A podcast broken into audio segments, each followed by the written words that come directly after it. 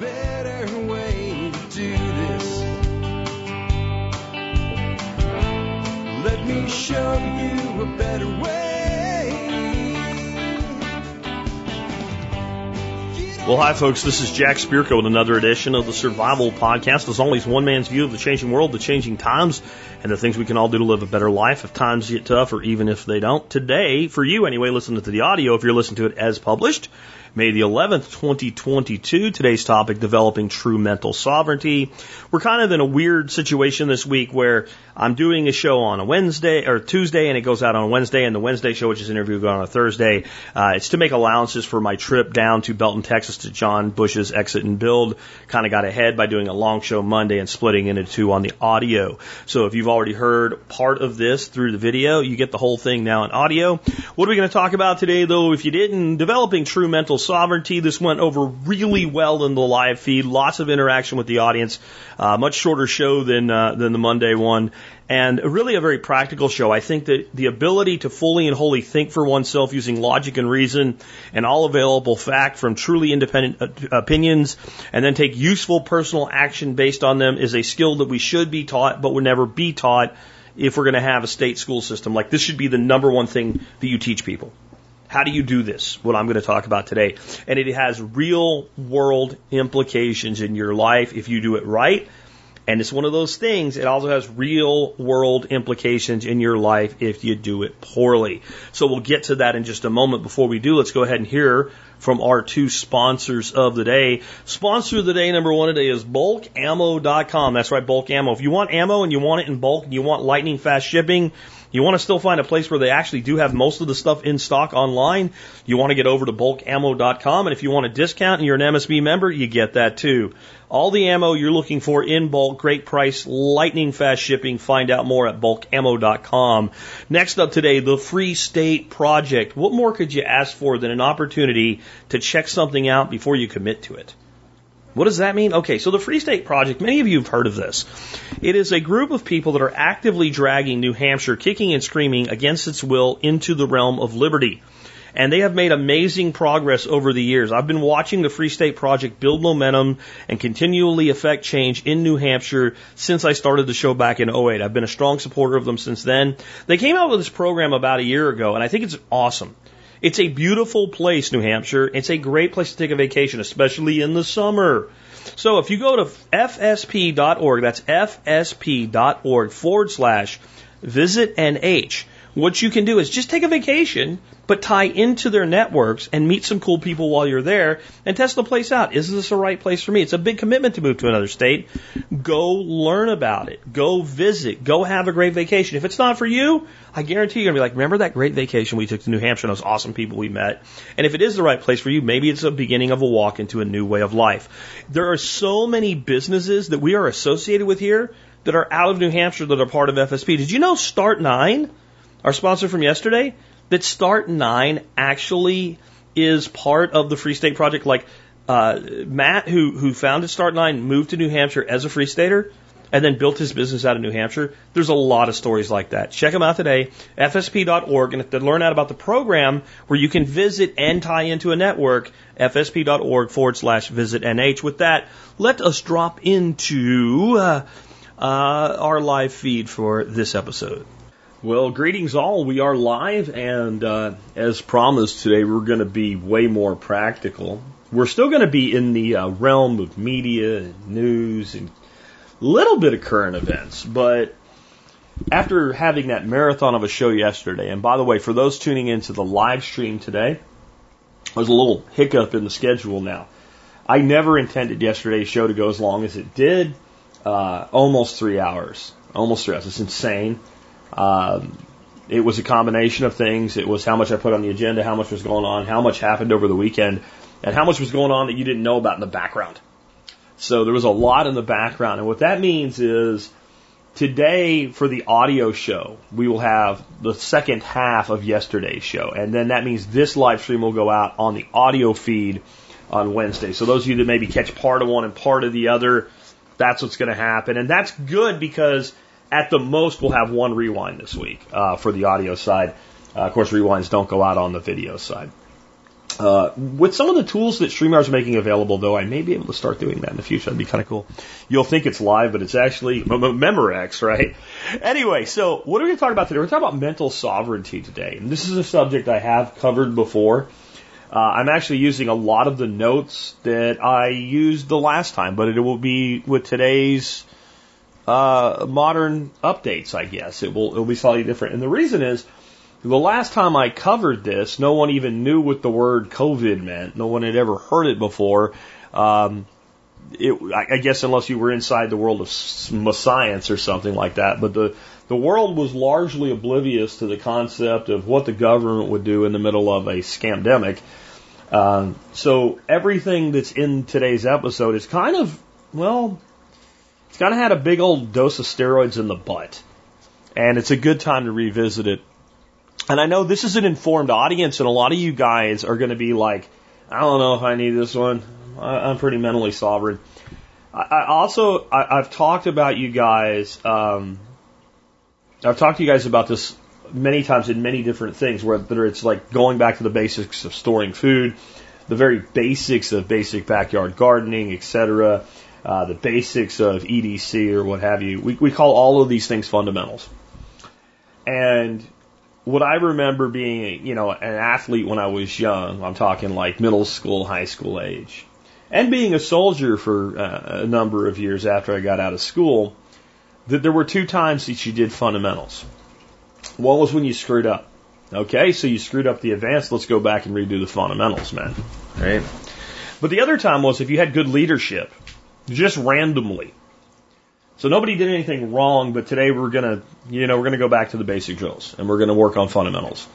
And the reason is that your fundamentals in any discipline are the foundation upon which everything else is built. And if you ask an architect, um, how can you know without seeing blueprints how big a building is going to be before they actually start erecting the building? He'll say, "Show me the hole in the ground and the foundation you're going to build, and I'll tell you how many stories the building is going to be." And if he if he's wrong, if he says, hey, you know, this is going to be a 10 story building and somebody puts 20 stories on it, it comes down, right?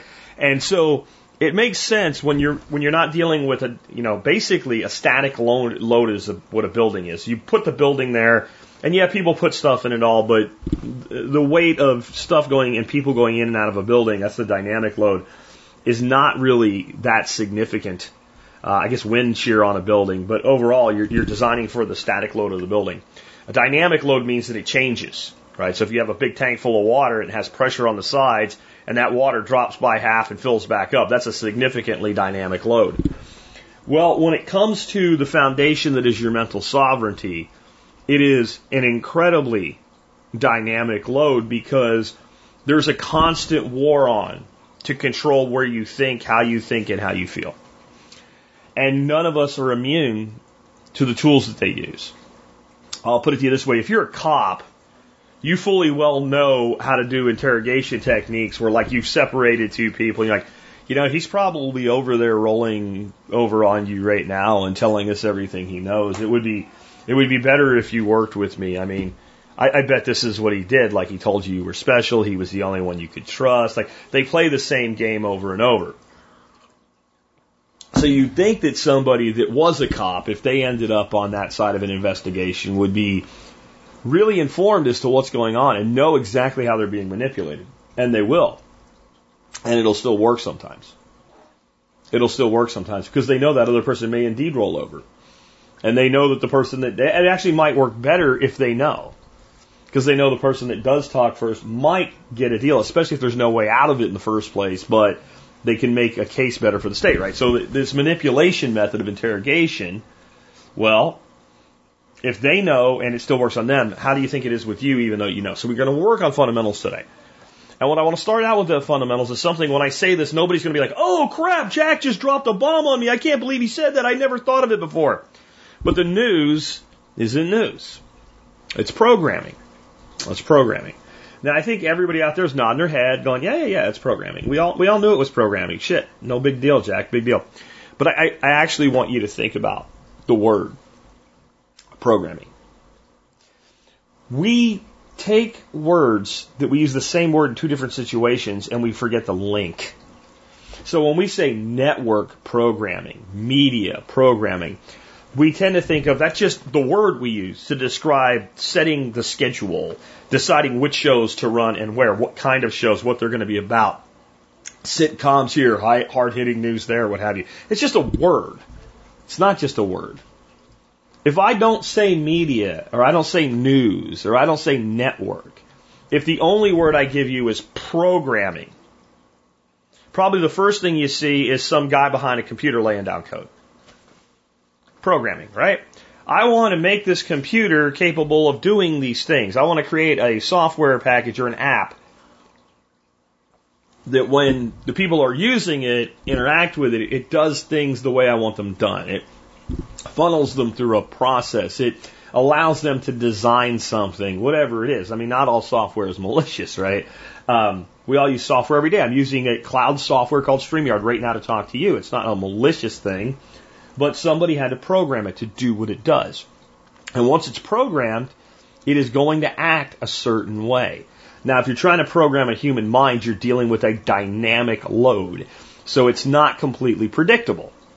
Different humans will react different ways, but you don't care if you're the one behind the programming that different people will act different ways or that some small minority will see right through your bullshit and recognize your pattern. You don't care about that at all. All you care about is the macro. If I can move 60, 70, 80% of the population in a direction, it's like dropping a giant boulder into a body of water. That wave is unstoppable now. It's going to go all the way across and crash into the opposite shore. And I know before I push the boulder off the cliff exactly how big the wave is going to be. I know exactly what it's going to do. And I exact I know exactly what kind of damage or impact it's going to cause on the other side.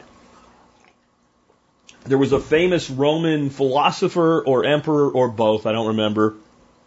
I'll dig it up, maybe add it to the show notes, but the paraphrase would be that when you when you get it right, when you agitate the crowd, the reaction has a marvelous or beautiful resemblance to the sea. So even back, you know, 2,000 years ago or so, politicians knew this, that they could just make this little movement basically with their hand and basically create this tiny wave that would just grow and grow and grow and ripple and turn into a tidal wave and accomplish what they wanted on the other side. And if 20 or 30% of the people were running around going, the emperor has no clothes, even if the emperor was naked, everybody would say, shut up, you're a conspiracy theorist. It'd be like a cow in line to get to the slaughterhouse going, Bill, Betty, I'm telling you, if we go in that door, they're going to kill us and eat us. And they're like, shut up, Frank. Take your tinfoil hat off, you idiot. Right? And they know this is going to happen. They know that there's a critical mass in any psyop in any control that if we get over a certain number, a certain percent, and that percent is also a dynamic load. It's not a static load. It's not like the number 70. Some things you can push with a, a minor, minority. Once you get the right minority revved up the right way, if they have a certain amount of power, you can push it through and it'll build over time. Some things you got to get up to that 60 percentile out of the gate to make it work right? And they know this. So every piece of information the media gives you, everything, I mean everything you see that comes through your screens, unless it's independent, true independent journalism, and then it probably still applies. It's maybe not just, it's not coordinated. That's the difference between independent journalism and, and, and mainstream media. There's just as much hype in independent journalism. There's just as much agenda. There's just as much yellow, all of it happens. But since it's not coordinated, you get a better view of the truth from independent journalists, especially if you listen to like six of them that don't like each other. That's probably the best thing that you could do. If they're actual journalists, actual journalists do research. Actual journalists don't claim that they know a thing unless they confirm it from two sources, etc. Okay, so if you take that into, into account, then you can trust the independent journalists more, but even they will come down in these three places. These are only three pieces of information designed to do one of these three things. One, get ratings.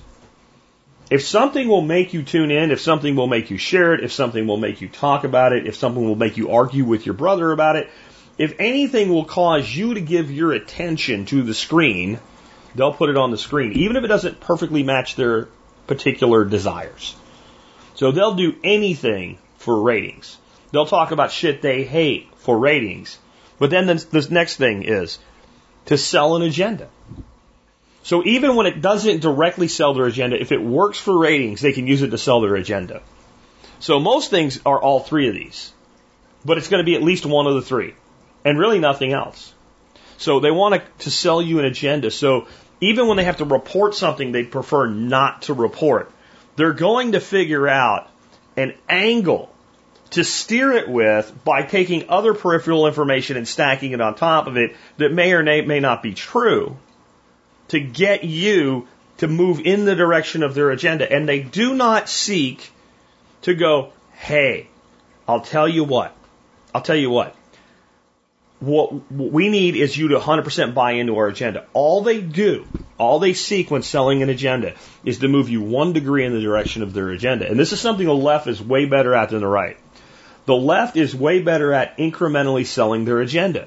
Now, I'm not saying it's a good thing to do. I'm not uh, saying the left is right or correct. I'm saying the left is better at this manipulation technique. They're more patient. They're more patient with selling their agenda. And, and they're more ruthless in doing it as well. They're more, the left is quicker to use violence, but the right is better at violence when they use it. That's, that's a way to think of this. But to sell an agenda.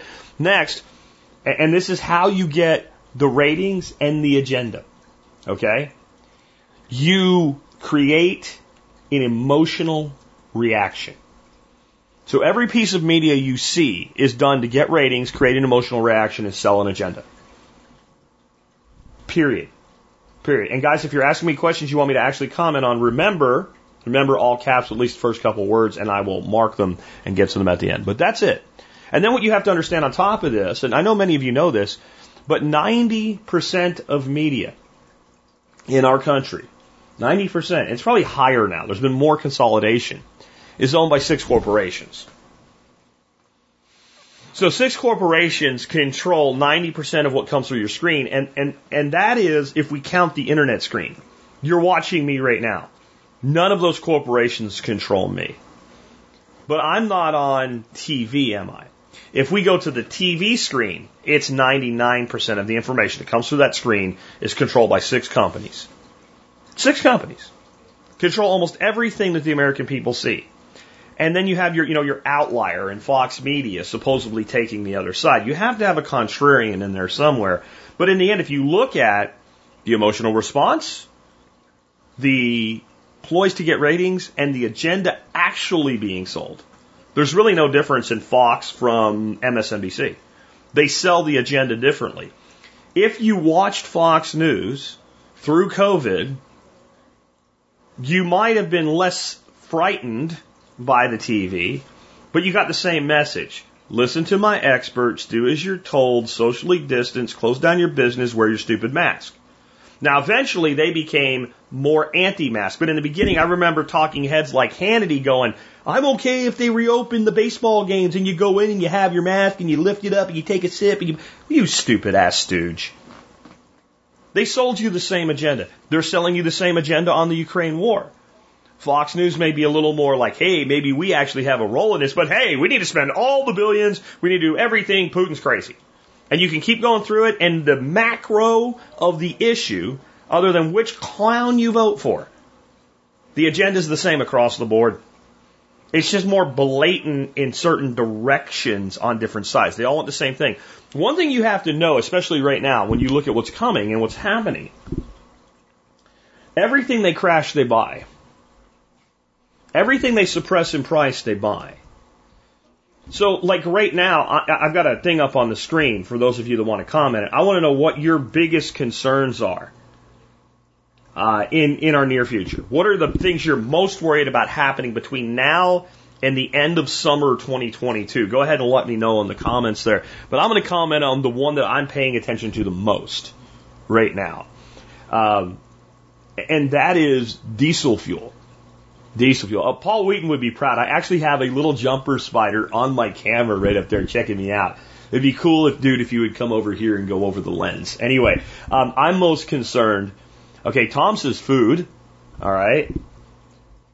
And Tom says food and Troy says oil, and I'm I'm concerned about both in a way. Currency devaluation is what James James says. Losing the money I finally have, Jim Jen says. Further economic collapse.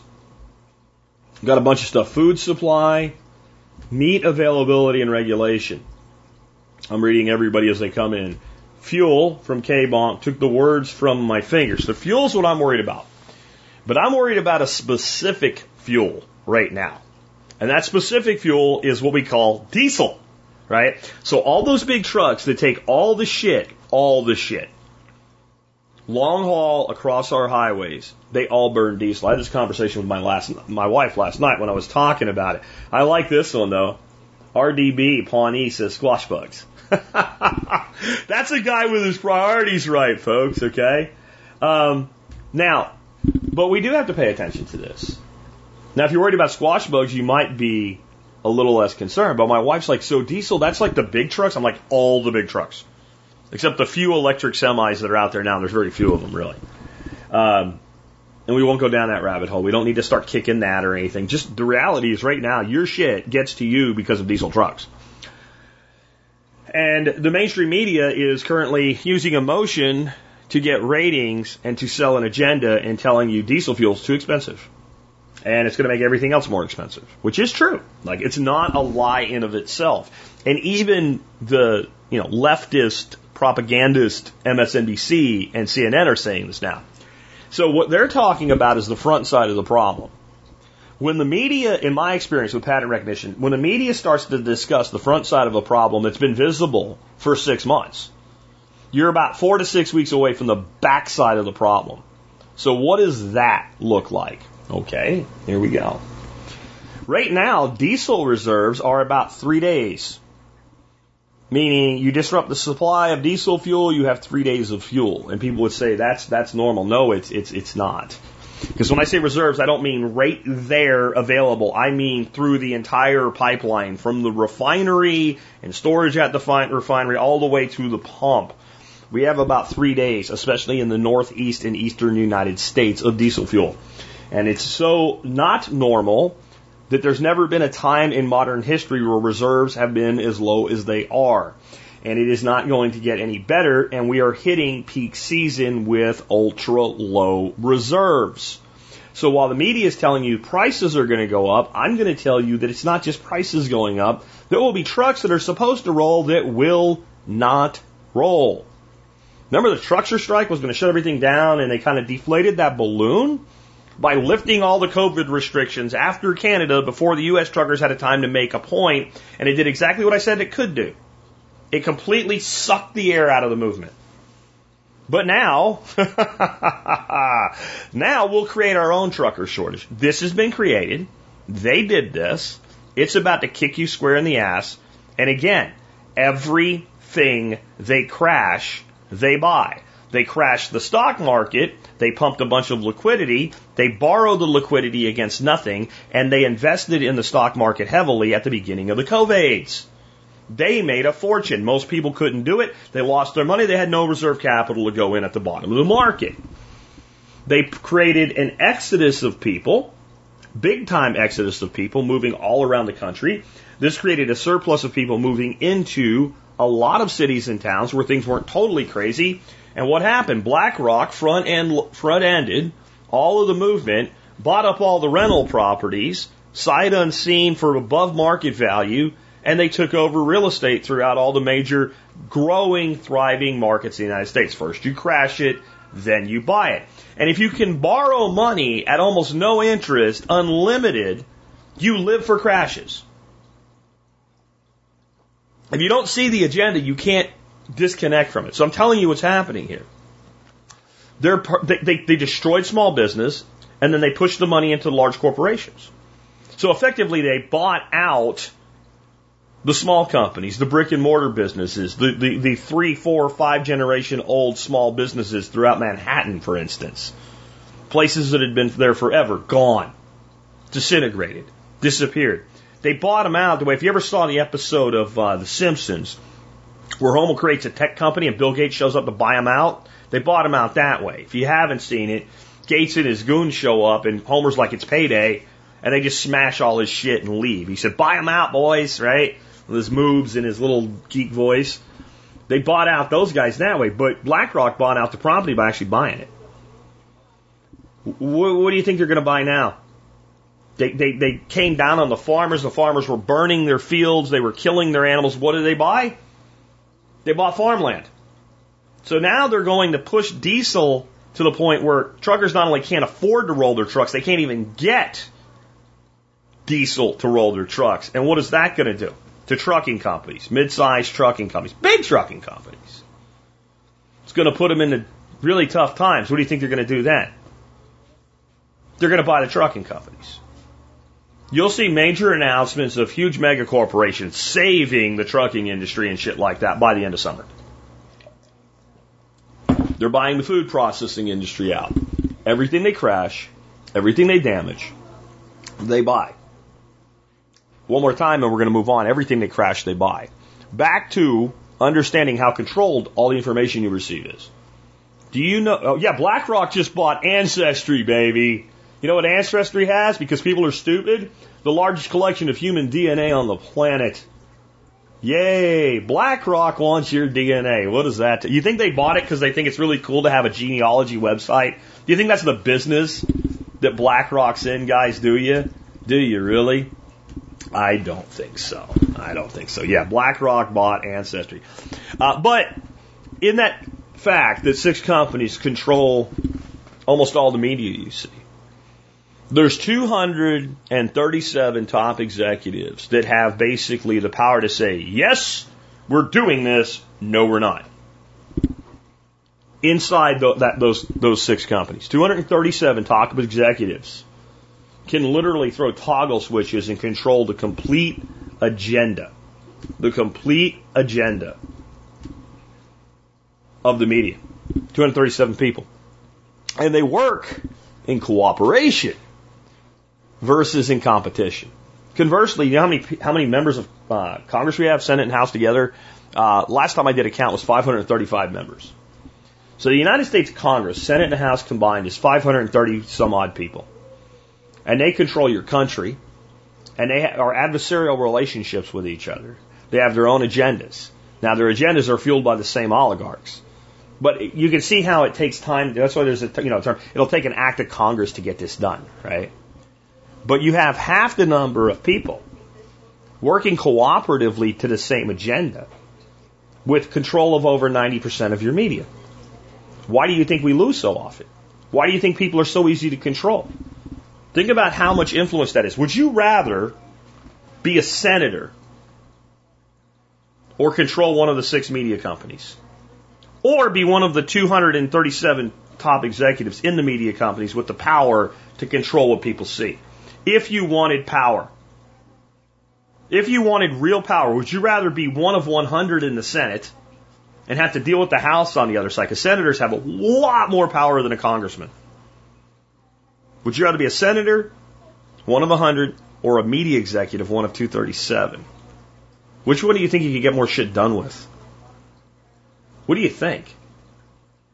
Would you rather control the Congress as lobbyists or control 237 media executives with your advertising money if you wanted to control people.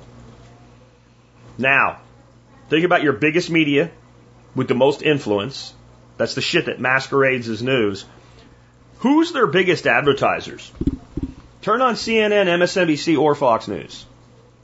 What is the one industry that you see advertising more than anybody else?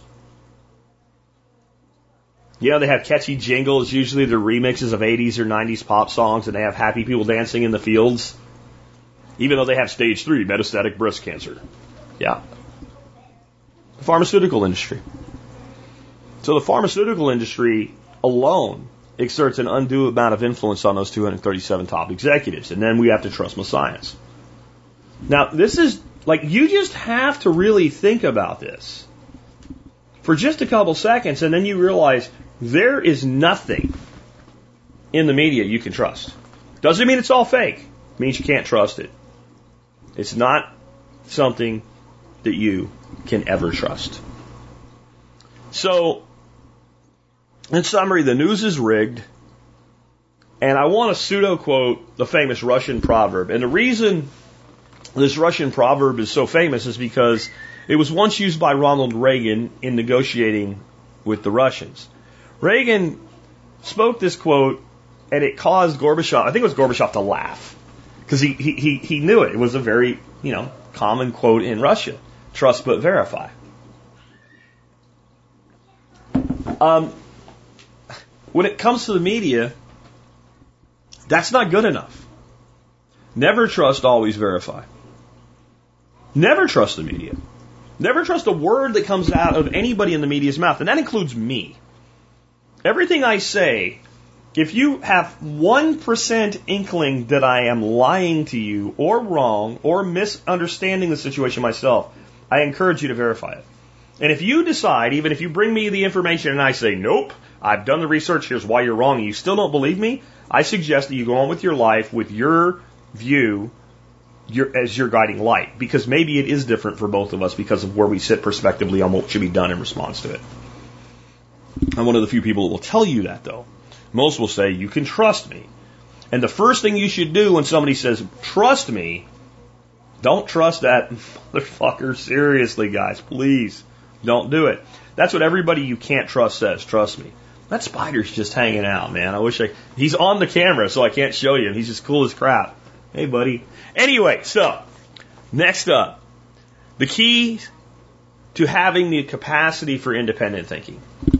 This is what this is what you need to do for yourself. These are what six five steps I have for you. And if you don't do these five things, you're not building that solid foundation and all of this emotional, illogical crap will get into you. When you find yourself completely outraged at the other side, the agenda is still being pushed forward. It doesn't matter which which boot you're riding when the giant's marching forward, the left or the right foot, you're going in the same direction. So number one, you need information fasting. Hey John, thanks for the super chat, man. Thanks for the five bucks, dude. Um, you need information fasting. And that includes me. You know, shut off all media for a week here and there. Just like let go. Don't listen to shit. Or if you're going to listen to me, like pick my shows where I talk about gardening or something so it's not any current events. You need information fasting, even from trusted sources. Because if you don't, your mind never relaxes and you stay in a constant state of stress so you're subject to manipulation because any creature will move away from stress.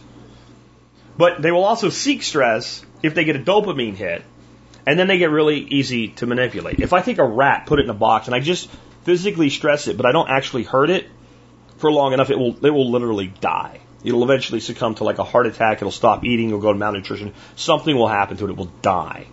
Right? It will die. And now he says, there you go, Spirit, go buy a gallon of gas. I think I could buy like a gallon and a half of gas here with five bucks. Anyway, you have to take information fast. Number two, I want you to take daily walks. And I don't care when, and I don't care how you, you make time for it. I just care that. The human being is bipedal. We're literally made to walk. And if you think back to our hunter gatherer days, there was never a day where your hunter gatherers were like, you know what we're going to do today? We're going to sit around and watch the fire burn.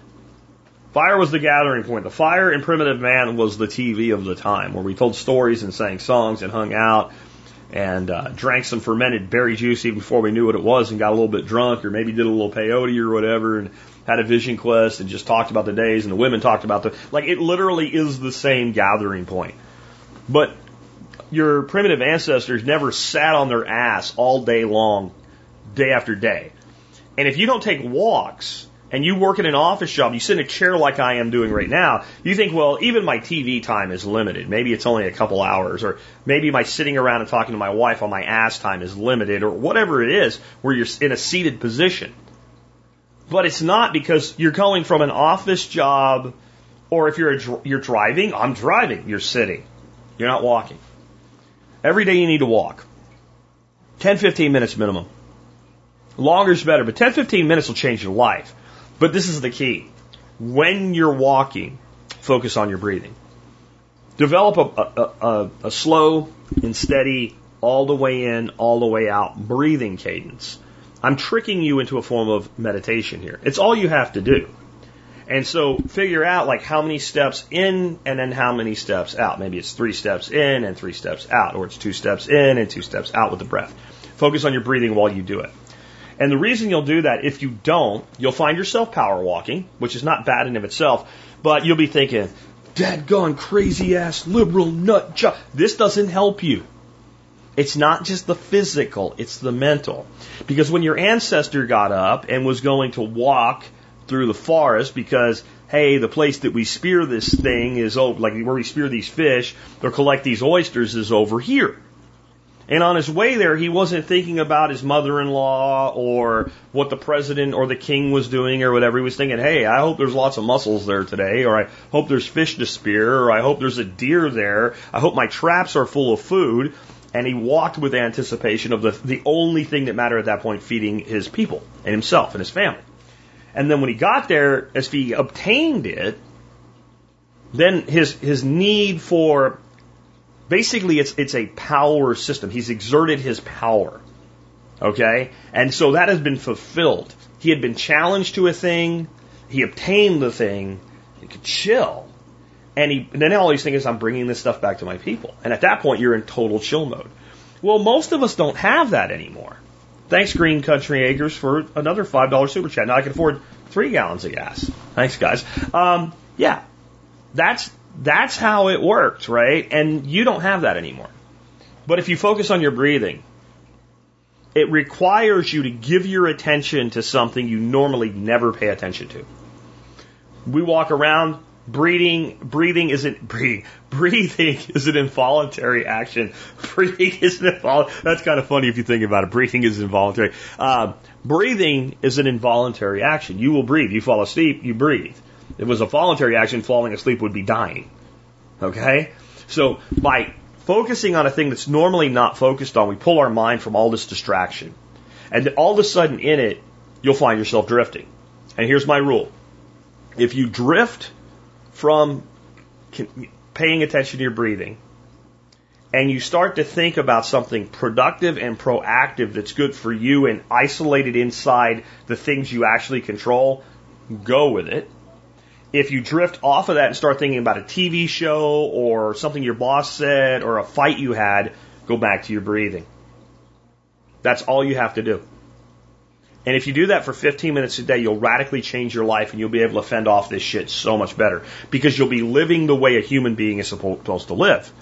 Next, contemplate flavors, colors, something, anything when you're taking a walk, stop in a place and look at the trees and say to yourself, were those trees as leafed out or were the leaves beginning to turn color if we're later in the year?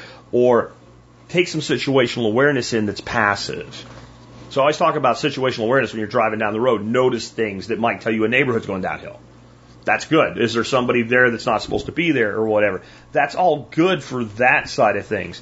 But have that situational awareness of things that are just beautiful or different or amazing. If you see a bird, stop. Stop and give yourself that thing our hunter gatherers had, right? If they saw a bird, if they saw movement in the woods, they, they keyed in on it instantly. They looked at it and went, oh, what is that? Maybe that's something I can eat. Maybe it's something that's dangerous to me. And it, that, that satisfied that need, that predatory need for them, even if it wasn't something to capture or kill right? So we not we're not going to be stoning a freaking robin or a cardinal, but stopping and observing it and just thinking to yourself, that's a beautiful cardinal. Or maybe, you know what, that's a male, but he's not fully read out yet. It's a young of year bird. He was born this. Just those things in the mind. And contemplation.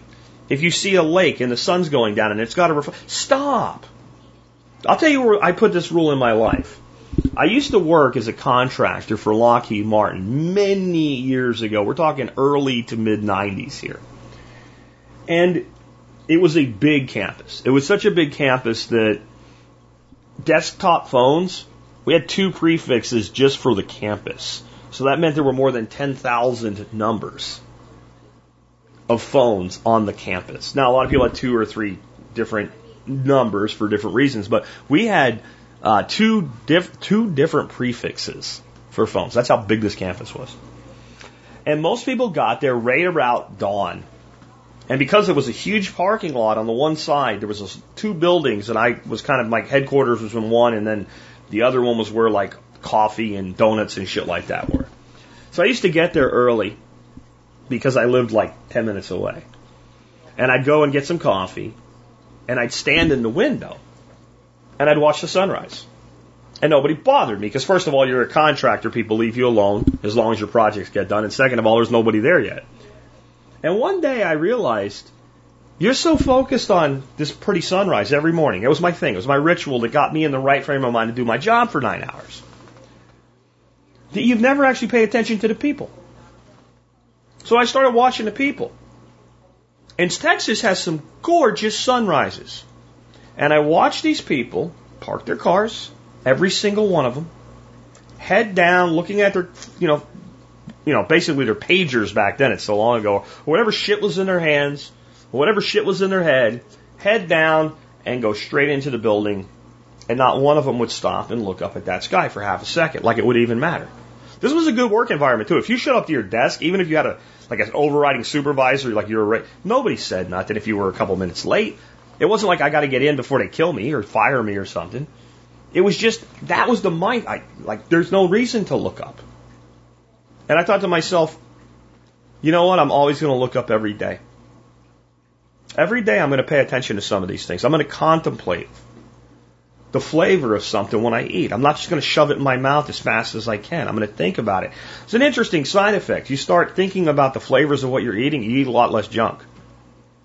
And you get a lot more pleasure from eating less but better quality food. You don't have to go on a diet. You just like go, gee, that that McDonald's hamburger or whatever it is, and let that be a pseudonym for all of it, tastes like shit. Why did I eat that? I know it's not good for me, but if it was really good, well then I would under well at least I sacrificed for a reason. You you, you get better health habits. On that, eat well, love yourself, and love your family and your friends. Most people hate themselves. Most people, honest to God, hate themselves in the world today. You can't be useful to anybody else if you hate yourself. Because self preservation is seen as selfish today, and that's by design. That's part of the manipulation. That's a conflict for your mind. You take care of yourself, and by taking care of yourself, you're then able to take care of others. If you do something stupid and end up as a, you know, quadriplegic and you're in a chair and you can't even wipe your own rear end, and it's because you did something stupid, but you were taking a risk for your family, have you helped them? That's an extreme example, but I use extreme examples as a teacher so that you'll understand. And how do you think the person that's a quadriplegic that had no say in the matter, that it was totally an accident, they had no role in feels looking at you knowing you gave up what they lost, but you did it because of stupidity. So you have to take care of yourself. You have to eat right, drink right, take care of yourself. And everything in media is designed to make sure you don't. Try to watch anything on modern TV without somebody shoving a donut, a coffee, and booze in their face in a one hour show. Right? I'm telling you, there'll be some junk food, there'll be some booze, right? And there'll be some coffee. And I drink coffee. I'm drinking coffee right now, but I don't live on it. Right? That, that's part of the agenda. Is to get you to live a sick life. And drugs. Yeah, John's right. Drugs too. Drugs too. I, I think the hardest part, maybe for many recovering alcoholics, is just watching TV. Because everybody's pouring a, a glass of scotch or wine or whatever at the end of the day. And it's reality, it's what people do, but it's also like they know what they're doing. It's not necessary to usually, you know, advance the plot line, is it? Right? So that's an agenda. Next, realize what really matters. If you can't change it because of what you think and do, it doesn't matter.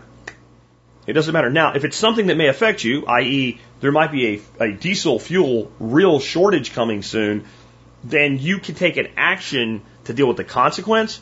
But you can write your senators, it's not going to help. You can be mad. You can post about it on social media. You can tell your brother in law for the 87th time who's not going to listen. Or you can see the part that you can control within the limits of what you have, and then you can go, done. I'm out. Quit. Not part of my life anymore. Yeah, that's how it works. If you want to have control of yourself, you have to shut off anything that doesn't really matter. And a lot of shit that affects you doesn't really matter. That's hard to understand. It affects you, but you can't change it. So the only thing that matters is the behavioral and structural changes you can make that alter it for you. And beyond that, you have to let go. And if you don't, it will take 30 minutes of mainstream programming, whether it's news or a sitcom, to manipulate you back into the macro move of the wave. So, next thing you need to do understand your circles of concern and influence, and mainly your circle of control. So I know I kind of covered that, but I want to hit that as we move forward. Do I have the ability to act in this way for my best interest and therefore the best interest of my family and the people I love and take care of? Yes or no? No, out the door. Yes, you do that thing, out the door. And most people spend the majority of their mental energy focused on things that they have no control over. How big Kim Kardashian's ass is. What's going on eight states over that doesn't affect you at all. Notice, for instance, right now, with the Roe v. Wade crap, the states with the biggest protest, the ones shrieking the loudest about wanting to be able to be pro choice, have no risk whatsoever of that changing for them. The place with the loudest mouths, California. California will remain the same. It'll probably move more toward that side of the issue. But yet they're screaming, they're shrieking, they're yelling at people, they're throwing rocks at church windows and threatening people to go to church. They've lost their minds. They're lunatics. But it's because they're focused on things that they don't control anyway and that don't matter to them. They just believe that they matter. That's the most dangerous person in the world. You convince a person that something that doesn't actually affect them is going to affect them. You have total control. Because that person has gone all the way to the deep end of Bonhoeffer's theory of stupidity's pool. And no logic will ever reach them because they've already renounced it. They've already renounced it. And it's by design. And don't let anyone else tell you what you need to be concerned about. Don't let anybody else tell you what questions you need to be asking. If you find something not interesting, don't worry about it. Worry about the things you find interesting. Humans do what's in our best interest. We're wired to do that. That's why I believe in a free market, because if everybody does what's in their best interest without interference from others, as long as we don't harm people or take their stuff, then self interest is actually what guides collective interest. It's completely backwards from what you're taught. There's a reason. It doesn't work out well for people that want centralized control to point out that individuals seeking what's best for them with very simple morals and ethics. I don't hurt anybody, I don't take their things, and otherwise I do what's best for me. Will lead to a very ethical society, but a very decentralized one. They don't want that. So that's exactly what, whatever they don't want is what you do. Mostly, whatever they say, do the opposite and you'll be okay. Now, if they say, look both ways before you cross the street, don't be spiteful to the point where you get run over like a frog. But otherwise, in the macro, that's what to do. Um, now, how do we analyze an issue? I have a 10 step process to analyze any issue. And it will take you less time to do it once you train your mind to do it than it will for me to, if I just read the bullet points and didn't even explain them. It'll take less time.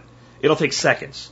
But here's the basic process. One, remove all emotional and psychological baggage.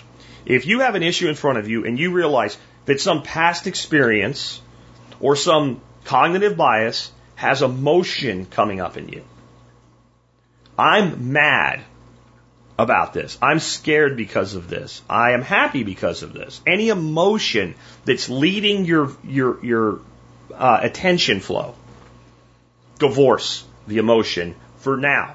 I understand there's things that are absolutely enraging. I feel it too. But when I get enraged, like recently when I talked yesterday about the, the, the bill being passed in Australia that says you can't grow your own food and it's all bullshit. Well, my initial reaction, because so much has happened, was like, those bastards! And I went, whoa, there it is. Step one, divorce the emotion. Because then I actually read the bill and found out it doesn't say that. It's more hype from the freaking alternative media, which is really the hype media, which is the agenda led media, the Mike Adamses of the world. And it's all bullshit. And all it took was step one removing the emotional psychological baggage. As soon as I did that, the first question became, is it true? No. Don't care. So I didn't even have to go to step two. Step two, though. Does this affect me? Does this affect me personally, myself, and the people I care about? Yes or no? Be honest. Many people, if it's a, if you don't divorce the emotion, you will justify how it does even if it doesn't. Well, they're going to do this thing over here.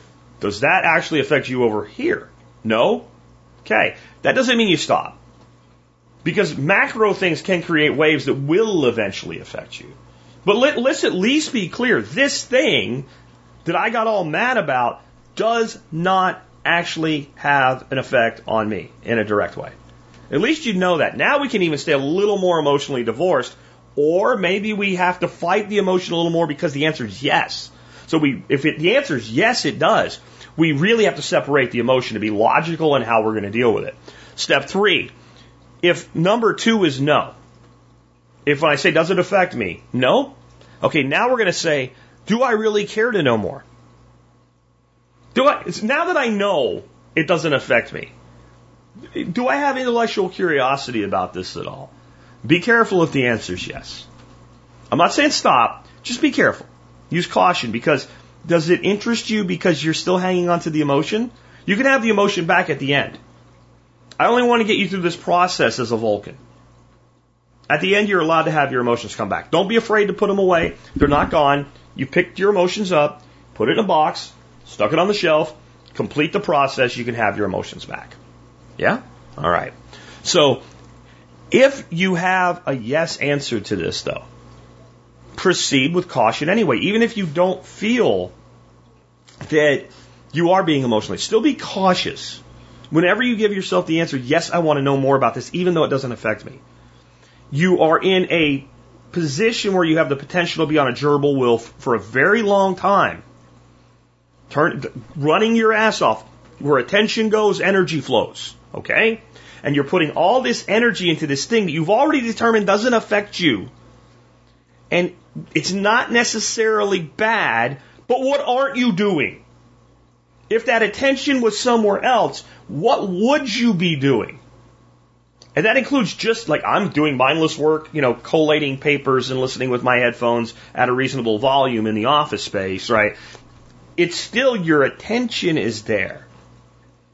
Where could your attention be that's better suited? So be really freaking careful if it doesn't affect you and you still want to know more about it. Four, take the issue into an alternative context using substitution. This is something you have been specifically trained, not taught, trained. In other words, conditioned as an organism not to do. Let's take a look at the current situation with the Ukraine Russia war. I've used this analogy to make a point.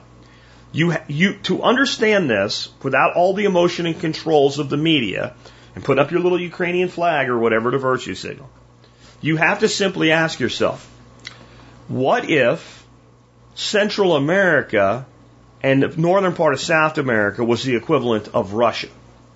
And they had a coalition. And it was called the Warsaw Pact, just like it was in Europe. Russia was just in South America. And they had like up to Panama as part of their Warsaw Pact. And then slowly over time, nations that were in between, Belize, Honduras, El Salvador, etc., Guatemala, began joining the Warsaw Pact and moving closer to our border. And then Mexico petitioned the Warsaw Pact for membership, and we already had kind of made an agreement that said, hey, you're not going to do this. And then they started putting a lot of weapons in Mexico and funding them to a high level and, and saying, hey, yeah, we're behind them joining us. How would you feel if you lived in America about that? That doesn't mean anybody's specifically right or wrong, but now the entire issue is different. You've done a substitution. And it could be, I think Mark's a jerk because of the way he spoke to me at work. Okay? Well, how'd you speak to Mark? Now ask yourself, what if Mark said what you said to Mark to you in the same context? How would you feel about it? It could be a little personal issue or it can be a great big macro issue. But there's no way, there is no way you have a logical view of a situation without a substitution test. And this is where you can solve so many problems for yourself. I just don't know what I should do with this thing. Personal, business, whatever. You say, my friend Bob, he brought this problem to me. What would I do? What would I advise Bob to do? It's probably what you should do. It's why we tell you in permaculture never design your property first. Design some other people's property, even if they're not going to do it, even if they're not going to pay you. Just go take a look at their land and say, if I owned Bill's land, this is how I would design it. And you'd be like, oh, I would put my zone two food forest over here and my zone one here. And this is where I put my herb garden and put a little pond right there. And look at your property. You're like, oh no, well, I'm special. I'm, you know, you're not. You're just caught in it. The substitution test pulls you out. So you have to do that. That's step four. Step five, use logic to analyze this issue based on all your past knowledge and experience. Right? So you go to yourself first. Before you seek outside at all. Well, I'm, I'm gonna do. I'm gonna look up what Snopes says, or I'm gonna look up what you know PolitiFact says, or whoever the right wing fact checkers are, if there are any, says. Or I'm gonna look up what my favorite you know commentator says. I'm gonna look at what Jack says on this or whatever. First, determine you've gone through this. You've removed your emotional psychological attachment. You've determined whether or not it affects you. You've determined that you care whether or not it does affect you. So we, have gotten that far, so it's worth going forward. We've used alternative context. Now, what's your what's your instinct? Where at this point are you headed with a personal decision about this thing, whether it's small or large? And trust that gut instinct. You're still going to check it, but trust it. It's usually right. When somebody says this politician said something that is completely ridiculous for a politician to say, even if they would mean it, it's probably not true. Politicians are actually really good at their job. That sounds crazy, but what is their job? Gaining and keeping power. So saying things that will cost them power generally isn't something they do, even if they're scum. So trust that gut. Okay? Now, now that we've done all that, now is information gathering. Step six. Now, what most people do, they skip steps one through five. Now, steps one through five, in most instances, can happen in about 30 seconds once you become adept at it. Ever watch somebody do a thing? Like, like you get trained for a new job and it's like a mechanical thing or something. You're like, I don't, I don't think I'll ever be able to do that that fast. Those of you who are in the military, first time you ever watched a drill sergeant slowly take a, an M16 apart or an M4 if you're younger than I am, right? And you watch them do it slow and you're like, ah, I can do that. And they put it back together. And then they're like, boom, boom, boom, boom, boom, boom, took it completely down, put it back together in 90 seconds. Down and back in 90 seconds. And you thought, I'll never do it. I say, well, you got to do it in two minutes. You think, I'll never be able to do that. Next day, boom, boom, boom, boom, boom, you're doing it. Once you train a skill, you can execute it almost immediately. You'll find yourself doing this intentionally all the time. And what will happen is a lot of shit, you're going to get to step five, and you're going to say, I don't need to gather information about this. It doesn't affect me. I'm not really that interested in it. And I don't want to waste any more time that I could be like building my rabbit hutches. Right? I saw Chris, Chris Vidal, uh, put out a thing on Facebook yesterday. It was great. It was like a little cartoon thing. There's a group of guys talking, and the one's like, hey, I could start raising some meat for the community. And then there's a guy over on the other side that's like, hey, did you hear about the leaked Supreme Court? And one of the dudes like grows huge and reaches over, puts his thumb up, and he goes back to his side, and they're like, yeah, and I could grow vegetables in the back. That's what I'm talking about. If you get to step five, and it doesn't pass the test of being worthy of further pursuit, it is gone, it is dead, I got other shit to do. If it is worth going, now's information gathering. And again, let's say you skip, you're still emotional, you haven't determined whether or not it really affects you, or if it's worth proceeding with, even if it doesn't. And you haven't used the substitution test and changed the context for a different perspective. And you haven't used logic to analyze and know and identify your cognitive bias, what you already think. And that cognitive bias hasn't been checked against the first four steps. You go gather information. What are you going to do? be honest. You're going to do exactly what people do, and they know this when they want to control your mind. You're going to go seek out the information that concerns the gut feeling you had that you didn't develop through a system, logic system of checks and balances for yourself. That instant emotional reaction, you're going to go confirm it. You can confirm anything that you hear from the media. You can confirm anything you hear from your buddy online. I guarantee you. You will find a collection of sources that validate what you want to believe. That's why it's so critical to be aware that you want to believe it before you it research it. I disagree with the mainstream that says it's critical that you don't do your own research. It's absolutely critical that you do your research. They know you're going to do your research. They know you can't give 350 million Americans access to Google or DuckDuckGo or Brave Search or whatever you use and have them, it's too much power. Of course you're going to do it. They'll say not to, but they know you're going to.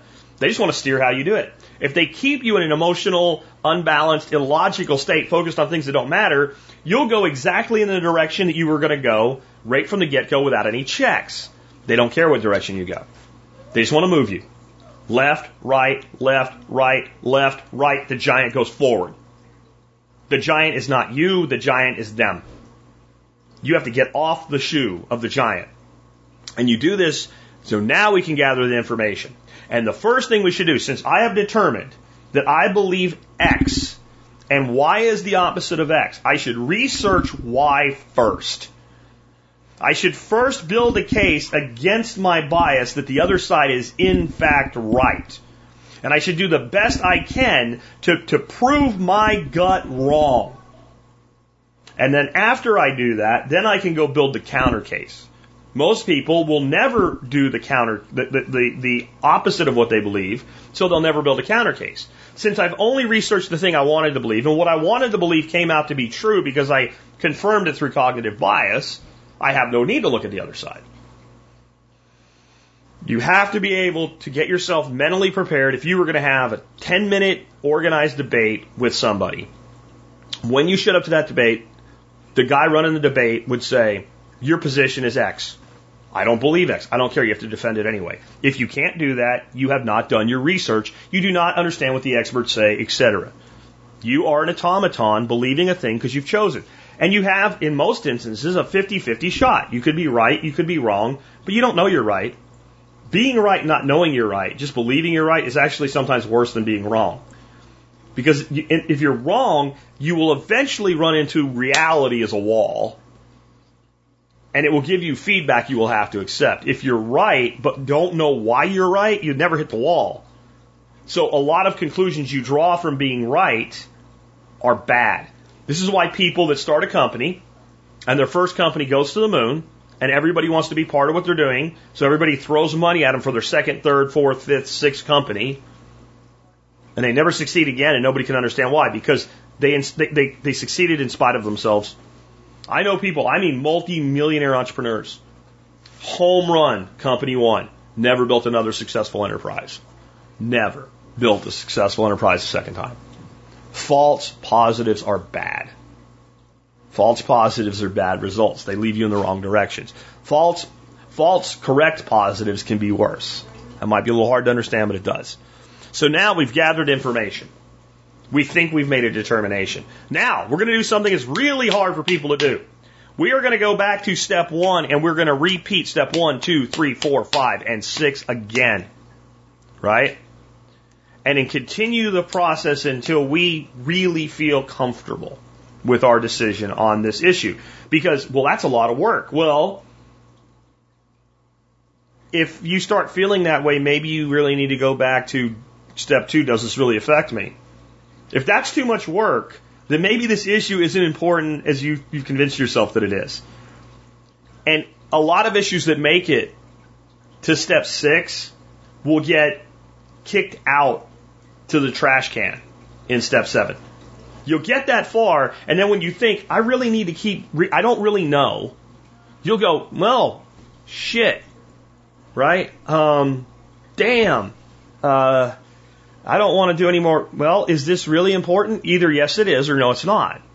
And you'll find out how much isn't if you, and again, you'll be to step seven in most instances in 10, 15 minutes.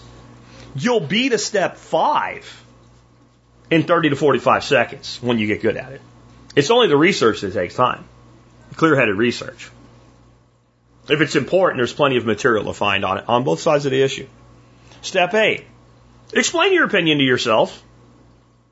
If not, I'm sorry, explain your opinion to yourself and see if you really believe it. Use one of your alternate contexts when you do. If you want to explain, for instance, how the United States did not have any role in provoking Russia into conflict, then you should be able to explain the Mexico analogy and explain why the United States should not be aggressive toward Mexico and South America version of Russia. If you can't explain that, you really need to ask yourself if you really believe your own bullshit. Now maybe you can. I'm not saying you can't. I'm not telling you what to think. I don't tell you what to think. I tell you how to think as a process. And then you get a result, and if you actually follow the process, I don't care what your result is. I know that you're more informed, and maybe I'm wrong if I disagree with you. And you know what can happen if we both do this process? We can have what's called a productive debate or productive conversation from different sides of the issue. If we have not both done this, we will not have a productive debate. And that's why you see so few productive debates. Step nine, form your opinion and determine what action you should take. Remember the IDGAF option. What is IDGAF? I-D-G-A-F. I'm going to put it up on the screen for you guys so you can think about it and maybe come to a conclusion. I'll tell you about the other part if we're not going to use the I, option. You formed an opinion. And your opinion is this is actually a thing that I need to worry about. Yep. And Tom got it right. I don't give a fuck. That's what the I to option is. You have that option. You can get through all of this and go, in the end, I was wrong to spend this time. I'm not going to waste another second. I don't care. I'm going to go back to like building my garden or setting up my rabbit hutch or building my business. Right? And, and that, that's fine. It's okay if you spend all this time because then when somebody tries to sucker you into it, I did this already. Right? Big thumb up. Good for you, buddy. Hey, and who can reload ammo in our group? Let, let's let's set somebody up as the reloader and start feeding them supplies, right? Whatever it is, right? Actually productive. Awesome. Absolutely. That's that's that's part of that option.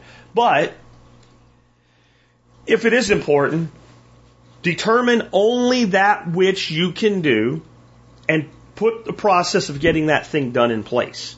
So for instance, here's a macro level issue coming down to micro for us, but macro for us still, because it was a whole company that we saw coming and what we did about it. So back around the time I started Survival Podcast in around 2008, so back in 2007 actually, I was working with a very well-known British entrepreneur named Neil Franklin. He was a partner in a business, several businesses with me. And we had one of our businesses was a contract recruiting recruiting corporation we had 1,200 contractors all around the world doing uh, telecommunications and technology work. We had people anywhere from, you know, in Texas, right where we were, to Sri Lanka or Malaysia or the Philippines. And we had a whole group of people that were paid very well to fill those positions. They were supposed to be finding new places to place people and then finding new people to place. And the way we trained them was you don't just get a job off the job board, match it to a candidate that works for us, put it together. That's the, that's your layup. We expect you to do that with your eyes closed in four hours a day and fill all your orders. The other four hours should be spent finding great candidates and then finding opportunities, including company doesn't even know they need this person. That way you can open the door and we can grow our business. Some people did it the way they were trained, and most people just filled orders. Well, Neil came into the boardroom and he said, one year from today, this is how I knew, by the way, when I started TSP. One year from today, this company, this country, and the world as a whole is going to realize that they are in a recession. And six months after that, the shit is really going to hit the fan. And since we put people to work, it is going to hit unduly with us unless we go into growth mode in advance. So we identified all the recruiters that were weak. We put them through intensive boot camps. We had four of those. Three washed. Only one remained. Three washed out. But we sailed through the recession. We cut the dead weight. We made one of them into a superstar. And the company grew during a recession because that was what we could do. Now, if we threw our hands up and said, oh shit, we just need to lay people off, what would have happened? Because what happened was our stars that were already stars were like, you know what? It's about time they cut that dead wood. And when we cut the dead wood, there was more just layup placements for everybody that was doing the right kind of work. So morale went up, work ethic went up, and people also thought, shit, if I don't get it done, they really are going to get rid of me. That was the action we could take. So is it that big for you? Maybe, maybe not. What can you do about the fact that we're probably going to have major diesel fuel shortages coming up? The shit you need to get through summer and into fall, get it now. If you can. If you can't, think about how you can stage bringing it in over time. What's the most important? What's most likely to be affected? Do that first. So that's, that's, that's step nine. And then step 10, the most important one and the one that requires humility. Remember, no matter how convinced you are, you could still be wrong. And again, if you train your mind into this process, except for the research phase, this is a one to two minute process. And anybody says, I don't have time for that, then the issue is it not important enough to put through the process. And that's what I want you to see because you'll start, you'll have this reject program function that will become very attuned. Did you hear? Nice. Good luck. I'm going on to this other thing and you'll be blown away. The reason I said I wanted to do something practical today and then I chose this, this is the most practical advice I can give you in the current state and time that we're in in society. We're going through what will be our Great Depression. It may not look anything like, like the Great Depression we think of, but it is the, the testing of the souls of men for us pretty much everybody that was really tested by the Great Depression is dead or in total IDGAF mode. Right? They're in total, like, if you're 90 anything, you, your give, your give a fuck meter could not be pegged more to zero. There, as you age, there's more and more stuff you just let go of. And there's a point where you're like, you know what? I'm 94. I'm still here. I can still get up and pee in the toilet by myself. I'm good. But grandpa, you're drinking bourbon. Damn straight. Well, it could kill you. I'm going to die. Like, you get to that mode. That's a natural state for humans to get to. Right? We need to get to that state as quickly as possible with any issue that doesn't affect us or we can't do anything about. We need to be like that old man with any issue that really is that. Now, I'm not saying everything the old man writes off you don't need to ride off, or you need to ride off, right? Because there is a point where you kind of go over the hill because, hey, I'm over the hill. But there, you got to get into that state. And, and what my point with that is, is it is normal, not that every generation, but every group of generations, kind of in a macro bubble. So what we're talking about here is boomers through Gen Y, right? Or Gen Z or whatever the hell they're calling them. So my grandkids, all the way back to my dad. It is normal for that bubble of, of three or four or five generations to be morally, emotionally, physically tested. Like, in other words, every human will experience this, but they will not experience it at the same age. They'll be young, prime of life, middle aged, old. And this is the four turnings, this is what some people call it, but we need this. We need this because when it hits us in the face, we need the guiding hand of the graybeard. We need the experienced but still active middle aged person. We need the young, energetic person who can look at it in a totally new light that us old farts have written off. And we need the kids to take it forward and convert the ideas of the young generation into actual solutions. We have to have the four generations all with fresh eyes on seeing it really happen. We can read history and all, but really being part of it for the first time. You listen to these old folks that the few that are still around. I was around during the Great Depression. They were five or six years old. They're they're kind of the lost piece. They really didn't don't have full recollection of it, and they don't have enough influence to really help now. It's sad, but that's what happens to most people as they get into that really advanced age state. But it's the people who are still taking a role in society. We need to hear from all of them. Because it's our goal now, understanding we are in that fourth turning. We want Gen Z to be the strong men. If we skip a rotation in that fourth turning, it's Gen Z's children. And you and I, guys, all, all the people are my age and you older millennials, if Gen Z is not the strong men, if they're the weak men, they're going to be the ones when we're sitting in old folks' homes deciding what happens to us. So it's our own best interest not to let that happen. And we can turn a fourth into a fifth turning. And a fifth turning puts an extra lag in recovery. And I believe that is the goal. Can't we just look to the boomers? I don't know about that, man. Like we have to look to everybody.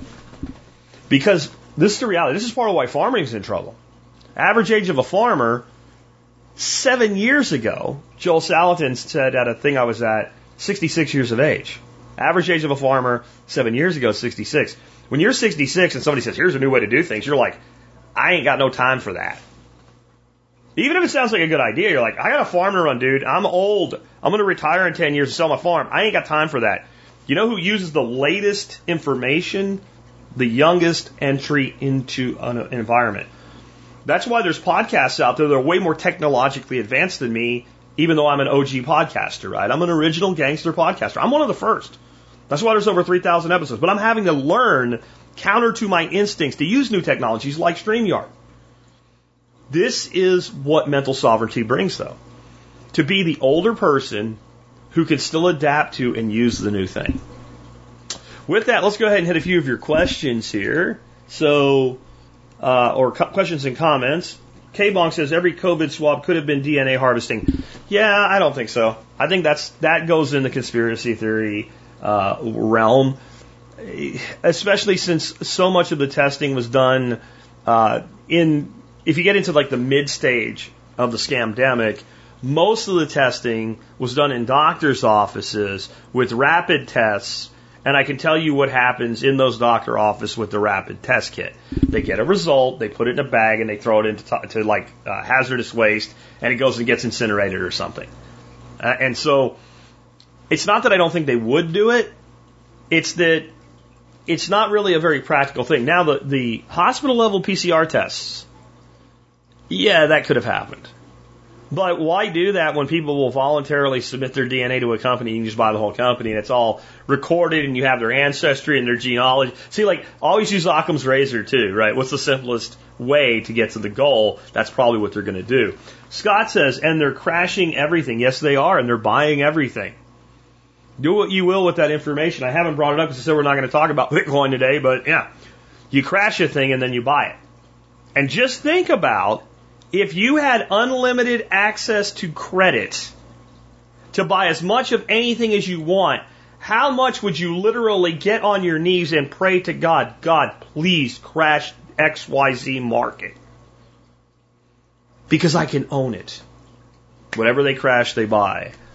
Um, Matthew says the spot market for freight is down as well. Rates paid to trucks on the spot market were companies with uh, one to five. That's area I don't know a lot about, won't pretend to, but what it sounds like is just the general price that a trucker is given to move a given load from A to B is down. Like I, I would think of it in my old world as a contract, the, the baseline contract labor rate is what we would call it. Like a level three technician is going to cost us $85 an hour and we can bill 125. I think that's kind of what he's talking. So the truckers paid less, bearing more of the burden of the cost of transport. Right? And when people say, but the company is the one paying for the gas, there's no independent truckers left or whatever, that's true, but the gas cost still goes into your wage cost for me as your employer. That's something people have a hard time understanding. Uh, Green Country Acre says it's not as expensive to buy a vote as one might think. Most large corporations can do it, but we can't. Um, vote buying is actually really cheap if you focus on buying the right votes. So you have to realize the votes you're going to buy. You're going to buy a piece of the 20% we call the mushy middle when it comes to vote buying of the public. So of people that vote, you have about a 40%, and it's actually moved up now. It's more, there's more tribalism. So the this is actually good for them, by the way. The political tribalism has moved up to more close to 45, and that might be 44 Demo, 44 Republican, 46 Democrat. But those people, if they vote, they are going to vote. I don't care if they say they're independents; they're not. I have people all the time. I'm an independent. Who'd you vote for last time? I voted for the R. Tell me the last time you voted for a D. They don't have an answer, they go away. So true independents, people that swing their votes, about 10%. How much of the 10% do I have to buy in an even split to influence an election? The answer is 6% of the total. Roughly 51, 52% of the split. It's not that many people. Not when you have billions or trillions of dollars to do it with. And what if you can have the media help you by pushing a lot of that middle already to your side and only have to buy a couple more to put it over the top? Then maybe you hire a few people to stuff a few ballot boxes and hey, you get what you want, you know, whatever. Uh, Camel Burton says, always seek source documents and read them. Uh, yeah, especially when they say, this bill says this horrible thing that's unbelievable. Read the bill. I know it's hard to read the bill. If the bill's 1500 pages, you know there's enough bad in it to oppose it. But a lot of these bills that people say, you know, it's going to do this or it's going to do that, they're eight, nine pages long. Read it. Read it and see if that's in there. Like, I have found so many things. This bill is going to do this, and the bill's not even about the thing. That one in Australia is a perfect example. It's going to outlaw growing your own food. Well, it's about moving around dirt that has no noxious weeds or pathogens in it and invasive species pest animals. I'm sorry, it might be a bad bill, but it doesn't do the thing you claim because I read the actual bill. Read the source document. Um, you sit on a throne of lies. Just kidding. LOL from Don Ricardo. Um, many people do sit on thrones of lies. Uh, that's Zen, he says as well. Uh, Humble Mechanics says, jump in talking about drifting. Uh, LOL, not that drifting, Charles. Uh, I, I'm not sure what that was. That must have been something that wasn't really for me. Green Country Agroforestry says, I like to think of natural human behavior as a complex adaptive system. The rules that the individual will follow, pursuing self interest, if allowed to, create a functioning society, and it's beautiful. And why wouldn't they be? If humans were left to our natural state and not controlled, why wouldn't we be functional? What else isn't functional in nature? What else doesn't run into natural limitations that form a check on them? It is our ability to artificially lift temporarily our natural limitations and then to use psychopathy to control individuals that put us out of balance and allow us to not be a complex, adaptive, beautiful system. In nature, the lion kills the gazelle, but the gazelle doesn't go extinct because the lion kills it. The elephant eats massive amounts of vegetation, but if we don't disrupt natural migration flows, we don't disrupt predatory relationships, etc., the, the elephant doesn't deforest Africa. We deforest Africa through the elephant and then blame the elephant. Green Country Agroforestry is completely right, in my opinion, about that. Um, Jack, tastes great, less filling, the pros and cons of decisions. Both of them lead you to the same decision, right? That's actually a really great point, Ecomouse as for us. So if I give you the choice, hey, I want to drink Miller Lite because it tastes great, and I give you the choice, I want to drink it because it's less filling. I don't care, just drink my shitty beer. That that's how it works, guys, and that's most things in the media today. Um, let's see, Jim Jen says, if I put 10k into Bitcoin, do you think it will be safer than what's in the stock market or the bank? I know it's a dumb question, but I'm not very good with this. I don't know. What stock market? NASDAQ or Dow Jones? What index? Are you going to go into Dow and then go into mid cap and growth stocks? Are you going to go into a sector that we know will recover? I don't know. What is safer? What does safer mean? Does it mean you have less chance of losing money over six months? Or does it mean you have less chance of losing money over 10 years? Or does it mean you'll have less chance of gaining money over 10 years? Which one's going to pay off better? What do you mean when you ask that question? I don't give this advice. I'll just tell you that I'm buying Bitcoin every day during this drop. And I'm not going all in because I want some dry powder to use. I want to be able to back the truck up at some point. Um, did we bottom? I don't know. My gut is not yet. I don't know. Did the stock market bottom? No! no, it didn't. Um, when you're making decisions with large amounts of money about investment, just remember, don't let FOMO push you into putting all the chips in at once. $10,000 divides up really nicely into $1,000 increments. And then, you know, you can start making decisions. And then maybe you say, well, I actually think there's some really good buys in in the stock market right now. Like this stock, its PE ratio is great. Um, it, it looks undervalued. I'm going to buy a grand of that. I'm going to buy a grand of Bitcoin. And I'm going to wait with my other eight grand. And yes, inflation's eating your eight grand. But what did we teach you about that? What is inflation? It is the least price you pay for opportunity of capital cost. If I lose 2% on my eight grand this month, but I now have that eight grand available as a capital opportunity next month. I just paid 2% for the ability to maintain the opportunity. Uh, Charles says, drifting cars, you were talking about drifting mentally, ha. Huh? Yeah, yeah, I, am not a big car drifter guy. Uh, uh, Serrano says, um, don't forget TV programming isn't just the news, drama, sitcoms, etc. Yeah, we covered that, dude. I think maybe you came in a little bit later. I said that everything on TV, everything on TV comes with the goal of ratings, emotional reaction, and selling an agenda. Like, if you want it, like where you can really see it is older, like sitcoms and dramas. And then you go into the context of the time. Um, go watch like the first couple seasons of the, the TV show 24, which came on right after 9-11 and, you know, creation of Department of Homeland Security. And they created this fictitious agency called CTU, Counterterrorism Unit. And then Jack Bauer's going to go get them all. And if you watched it back then, it was really easy to go into the fantasy completely. If you watch it now, you're like, oh, oh I see what you were doing, right? Um, K Bonk says best investment advice. I think he, he's talking about what I just said. Um, Don Ricardo says, are crypto mining apps and browser tabs any good or just dedicated equipment? Uh, you are not going to mine shit in the crypto space with an app. It's it's a gimmick because if I can get a hundred thousand people using my app, and I can take ten percent of what they do collectively, and I have zero real cost, it benefits me, even though none of them will ever make money. And all we're doing is drawing down our devices and drawing down power. It will never pay for itself. Um, any of the crypto worth mining today, you're in the world of the ASIC right? You're in the world of the $10,000 and up piece of equipment. And without that, you're personally not getting anywhere.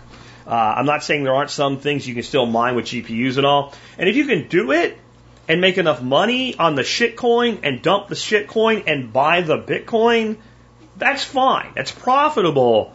But whatever you can successfully mine with GPUs today, you probably shouldn't be hodling.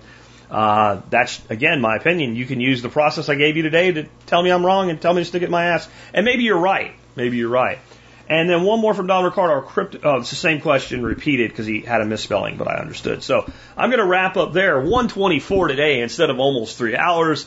I appreciate you guys. Again, the audio version of this show, if you want to listen to it again, and I have a feeling this would be a good one for some of y'all to listen to again, will come out tomorrow if you go pick up the audio of the show today that's on the survivalpodcast.com. It will be the second half of yesterday's live stream.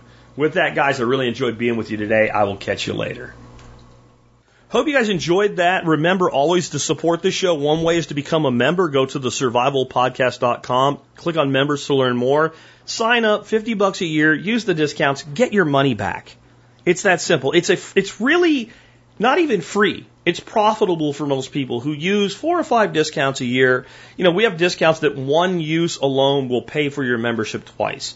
Butcher Box falls in that category. It's $120 a year off Butcher Box for a $50 membership. Done. So if you're going to be a Butcher Box customer, you should do it even if you hate me.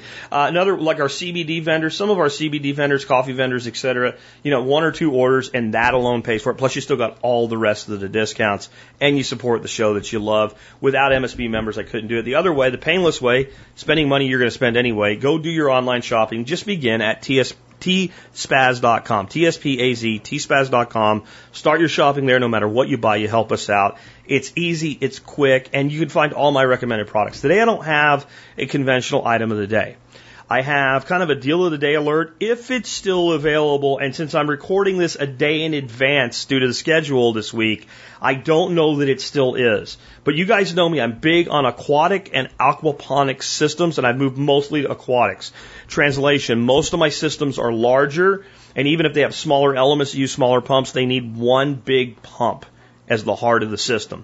I've tried a bunch and over the years I have really, uh, fallen on, um, the Danner uh, pumps, D-A-N-N-E-R, Danner submersible pumps. And the one I've fallen on being my go-to pump because it moves enough water to work and it costs a little bit less, but the bigger thing, is it uses less power than its bigger brother, is the 2,000 gallon per hour pump. Again, it's made by Danner, D-A-N-N-E-R Manufacturing. The model number is 02650. And this pump moves some water, but the big thing is it lasts. If you clean it, so that it doesn't get clogged up and clean it out, it lasts for years. But it only draws 87 watts. Moving 2,000 gallons of water an hour with 87 watts is efficient, really efficient. And I keep one on the shelf at all times, and I standardize. This is the only pump I use now in all my big systems. And then I, I've standardized on the Active Aqua, uh, the 550 for all my small systems. And I keep one of those on the shelf. Something breaks, grab a pump, stick it in. Fine, right? Well, somebody emailed me today and they, they asked me about the, the Lanchez pump and some other recommendations for a sponge filter and some other stuff. So I was putting together a list and said, this is what I would buy if I was you. And I said, I really don't recommend the Lanchez anymore as my primary recommendation. I recommend the Danners. Nothing wrong with the Lanchez. Um, but if you haven't bought it already, look at the Danner. So I looked up the pump for them. And it usually sells for like 130 to 140 dollars. It's on sale right now for $80.79. The slightly larger one's 200 bucks. So the slightly larger one went up, which I don't use because I don't need it, and the, the, the energy draw is much higher. The, the most efficient one, the sweet spot pump, is $50 off its regular price. I have one on the shelf. I bought another one. Because I know eventually, no matter what you do, pumps do fail, or you have a new project, or you want to add a second pump during a stress time or something like that. So having two is one and one is none on the reserve side is great as well. And the beauty of standardizing on one pump is if something goes wrong and you have to swap a pump, all your fittings and everything are ready to go. You just pull it out and stick it in. Right? So real, if you are thinking about building a larger aquatic system, the price doesn't get better. Buy it today. If you have a larger aquatic system and you haven't standardized on the Danner, and you aren't completely in love with your pump, or your pump is significantly more expensive, get one of these as your backup. Get the fittings you need so that you can swap it quickly and have it ready to go. If it doesn't have the same exact fit as the one you have now, it probably doesn't. And then when your old pump dies, switch to this and put another one on. I would get two. I'm telling you, basically, it's almost half price on, again, I have blown through different pumps. I have tried different forms and factors and everything. This is the one I have standardized on after everything I've done.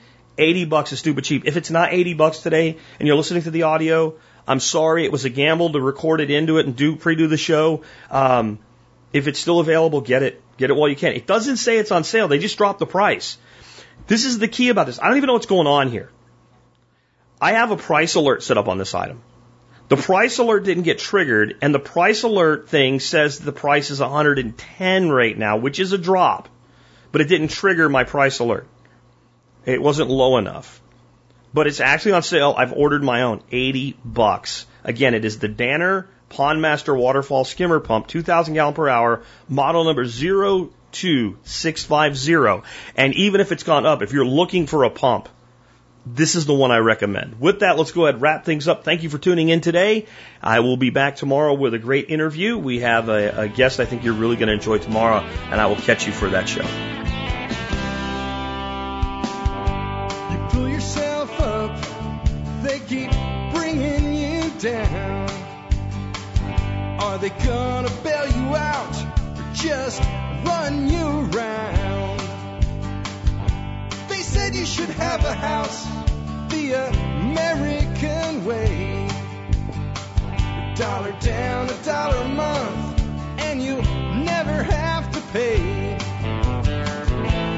There's a better way to do this. Let me show you a better way.